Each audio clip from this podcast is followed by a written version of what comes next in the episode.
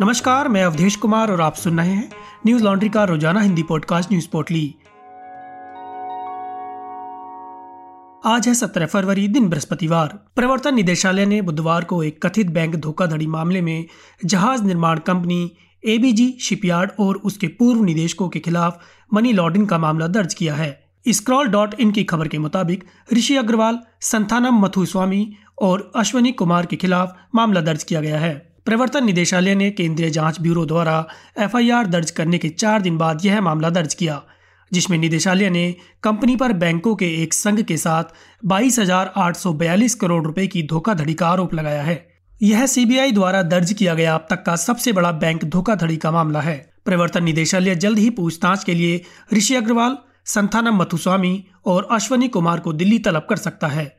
The Indian express के मुताबिक, जाँच एजेंसी आरोपियों के खिलाफ लुकआउट सर्कुलर भी जारी कर सकती है कि वे देश छोड़कर न जा सकें। टाइम्स ऑफ़ इंडिया के मुताबिक, प्रवर्तन निदेशालय विशेष रूप से बैंक ऋण निधि के कथित डाइवर्जन जनता के धन को लूटने के लिए शैल फार्म्स निर्माण, कंपनी के अधिकारियों और अन्य की भूमिका पर गौर करेगा। इंडियन एक्सप्रेस के मुताबिक, सीबीआई ने पाया कि एबीजी ने कथित तौर पर अट्ठानवे संबंधित कंपनियों का इस्तेमाल पैसे के लेन देन में किया था। जो कि स्पष्ट रूप से मनी लॉन्ड्रिंग की ओर इशारा करता है।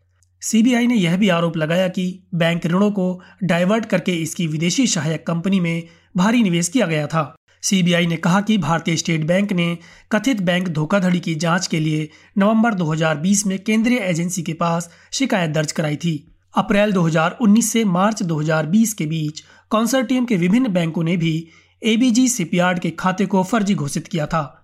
जाँच एजेंसी के मुताबिक एबीजी शिपयार्ड पर निजी बैंक आईसीआईसीआई का सात हज़ार नवासी करोड़ रुपए आईडीबीआई बैंक का तीन हज़ार छह सौ चौतीस करोड़ रुपए, स्टेट बैंक ऑफ़ इंडिया का दो हज़ार नौ सौ पच्चीस करोड़ रुपए और बैंक ऑफ़ बड़ौदा का एक हज़ार छह सौ चौदह रुपए बकाया है। वहीं पंजाब नेशनल बैंक और इंडियन ओवरसीज बैंक का बारह सौ करोड़ रुपए बकाया है। उत्तर प्रदेश के कुशीनगर में बुधवार को तेरह लोगों की कुएँ में गिरने से मौत हो गई।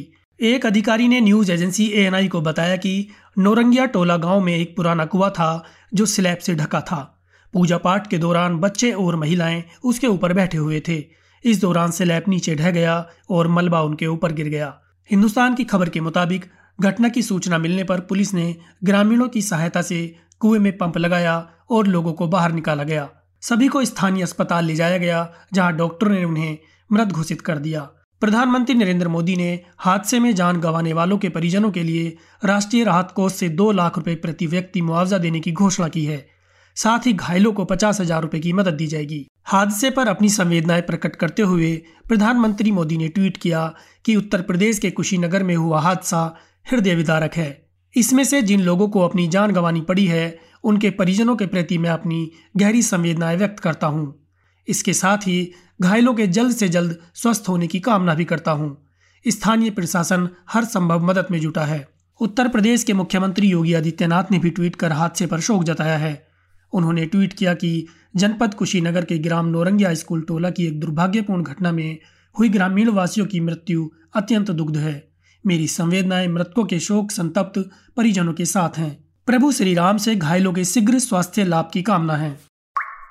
देश भर में कोरोना के तीस हज़ार सात सौ सत्तावन नए मामले सामने आए हैं और पाँच सौ इकतालीस लोगों की मौत हो गई। इसी के साथ कोरोना के कुल मामले बढ़कर चार करोड़ सत्ताईस लाख चौवन हज़ार तीन सौ पंद्रह हो गए हैं और मरने वालों का आंकड़ा पाँच लाख दस हज़ार चार सौ तेरह पहुँच गया है। सक्रिय मामलों की बात करें तो यह संख्या तीन लाख बत्तीस हज़ार नौ सौ अठारह है। वहीं बीते चौबीस घंटों में सड़सठ हज़ार पाँच सौ अड़तीस लोग कोरोना से ठीक भी हुए हैं। जिसके बाद कोरोना से ठीक हुए लोगों की संख्या बढ़कर चार करोड़ उन्नीस लाख दस हज़ार नौ सौ चौरासी हो गई है। दैनिक पॉजिटिविटी रेट दो दशमलव छः एक फ़ीसदी और एक हफ़्ते का पॉजिटिविटी रेट तीन दशमलव ज़ीरो सात फ़ीसदी है। देशव्यापी कोरोना टीकाकरण अभियान के चलते अब तक कुल एक सौ चौहत्तर दशमलव दो चार करोड़ कोरोना वैक्सीन लगाई जा चुकी हैं। कोरोना का एक नया वेरिएंट ब्रिटेन में मिलने की पुष्टि हुई है। अभी शुरुआत में ऐसा माना जा रहा है, यह नया वेरिएंट कोरोना वायरस के पिछले वेरिएंट ओमिक्रॉन और डेल्टा वेरिएंट के युग्म से बना है और इसको डेल्टा क्रोन कहा जा रहा है। इसकी अंतर्राष्ट्रीय स्तर पर वैज्ञानिक जाँच चल रही है और जल्द ही पुख्ता जानकारी उपलब्ध होगी। इस नए वेरिएंट डेल्टा क्रॉन के यूनाइटेड किंगडम में कुछ मामले सामने आए हैं। पहले इस वेरिएंट को साइप्रस की एक लैब में हुई गलती का परिणाम बताया गया था, लेकिन अब इसके वास्तविक होने की पुष्टि हुई है। सुप्रीम कोर्ट ने बुधवार को हरियाणा के स्थानीय उम्मीदवारों को निजी क्षेत्र की नौकरियों में पिछहत्तर प्रतिशत आरक्षण प्रदान करने वाले कानून पर पंजाब और हरियाणा उच्च न्यायालय द्वारा लगाई गई अंतरिम रोक को हटा दिया है।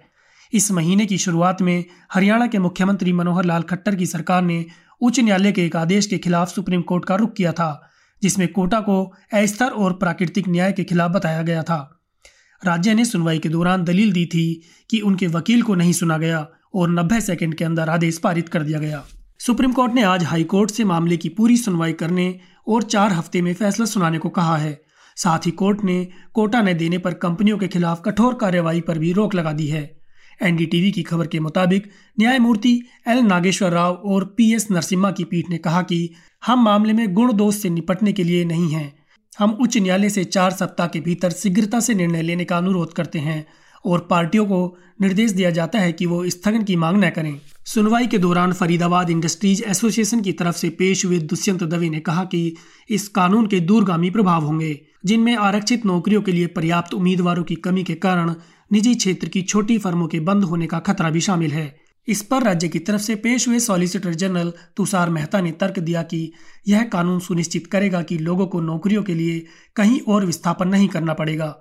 बता दें कि हरियाणा के निजी सेक्टर में स्थानीय लोगों को पिछहत्तर फ़ीसदी आरक्षण देने वाले विधेयक को मार्च 2021 में राज्यपाल सत्यदेव नारायण आर्य द्वारा मंजूरी दी गई थी। विधानसभा में विधेयक 2020 में ही पास हो गया था। हरियाणा राज्य के स्थानीय उम्मीदवारों का नियोजन विधेयक 2020 के तहत हरियाणा में स्थित प्राइवेट कंपनी या फैक्ट्री में पिछहत्तर फ़ीसदी नौकरियों में हरियाणा के स्थानीय निवासियों को भर्ती कराना अनिवार्य होगा। बचे हुए 25 फ़ीसदी में राज्य के बाहर के लोगों को भर्ती किया जा सकता है। बाइडेन प्रशासन के एक वरिष्ठ अधिकारी ने बुधवार रात संवाददाताओं को बताया कि यूक्रेन की सीमा से कोई रूसी सैनिक वापस नहीं लिया गया। व्हाइट हाउस के एक वरिष्ठ अधिकारी ने बुधवार को पत्रकारों के सवालों का जवाब देते हुए कहा कि कल रूस की सरकार ने दावा किया कि वह यूक्रेन की सीमा से सैनिकों को वापस बुला रही है। इस दावे ने दुनिया भर का ध्यान आकर्षित किया है, लेकिन अब हमें यह पता चल चुका है कि यह दावा गलत था। अमेरिकी अधिकारी ने दावा किया कि हाल ही के दिनों में रूस ने यूक्रेन की सीमा पर सात हज़ार से अधिक सैनिक तैनात किए हैं, जबकि पंद्रह हज़ार सैनिक वहाँ पहले से तैनात हैं। सीएनबीसी की खबर के मुताबिक अधिकारी ने कहा कि रूस कहता रहता है कि वह राजनयिक तरीके से हल निकालना चाहता है, लेकिन उसकी गतिविधियाँ कुछ और ही संकेत देती हैं।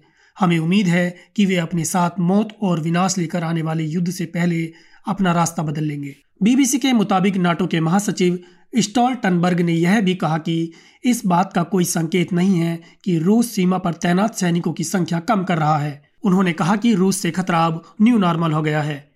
हालाँकि रूस ने अमेरिका के इस दावे को भी नकारा है। रूस का कहना है कि उसकी यूक्रेन पर आक्रमण करने की कोई योजना नहीं है। उनका युद्ध अभ्यास पूरा हो चुका है और अब वे सीमा पर तैनात सैनिकों को हटा रहे हैं। न्यूज़ लॉन्ड्री ने आज़ाद पत्रकारिता के 10 साल पूरे कर लिए हैं। हमारे एक दशक के जश्न के क्रम में हमने एक सब्सक्रिप्शन चैलेंज रखा है, जिसमें आप 28 फरवरी तक भाग ले सकते हैं। इसमें भाग लेने के लिए आप अपने दोस्तों या परिवार को सब्सक्रिप्शन भेंट करें। और उनकी ईमेल आईडी हमें subscription at the rate Newslaundry dot com पर सब्सक्रिप्शन चैलेंज सब्जेक्ट लाइन के साथ भेजें। 28 फरवरी को चैलेंज समाप्त होने के बाद हम उन 10 लोगों को चुनेंगे जिन्होंने सबसे ज़्यादा सब्सक्रिप्शन भेंट किए हैं और उन सभी को न्यूज़ लॉन्ड्री की ओर से एनएल उपहार दिया जाएगा। न्यूज़ लॉन्ड्री सौ प्रतिशत विज्ञापन मुक्त प्लेटफॉर्म है, जिसका मतलब है कि हम किसी भी सरकार या कॉरपोरेट से विज्ञापन नहीं लेते। हम आपके समर्थन से चलते हैं। हम ऐसे ही स्वतंत्र होकर काम कर सकें। इसके लिए न्यूज़ लॉन्ड्री को सपोर्ट करते रहिए। गोवा, मणिपुर, पंजाब, उत्तराखंड और उत्तर प्रदेश विधानसभा चुनावों से जुड़ी खबरें आप तक पहुँचाने के लिए न्यूज़ लॉन्ड्री की टीम ग्राउंड पर है। हमारे assembly election 2022 NL Sena project को सपोर्ट कीजिए ताकि हम स्वतंत्र होकर जनहित की खबरें आप तक ला सकें। हमारे एनएल सेना प्रोजेक्ट को सपोर्ट करने के लिए आज ही हमारी website Hindi dot Newslaundry dot com पर जाएँ और सब्सक्राइब करें। और गर्व से कहें, मेरे खर्च पर आज़ाद है खबरें। आज बस इतना ही। आपका दिन शुभ हो। नमस्कार।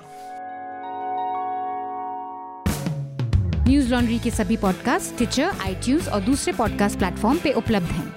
खबरों को विज्ञापन के दबाव से आज़ाद रखें। न्यूज़ लॉन्ड्री को सब्सक्राइब करें।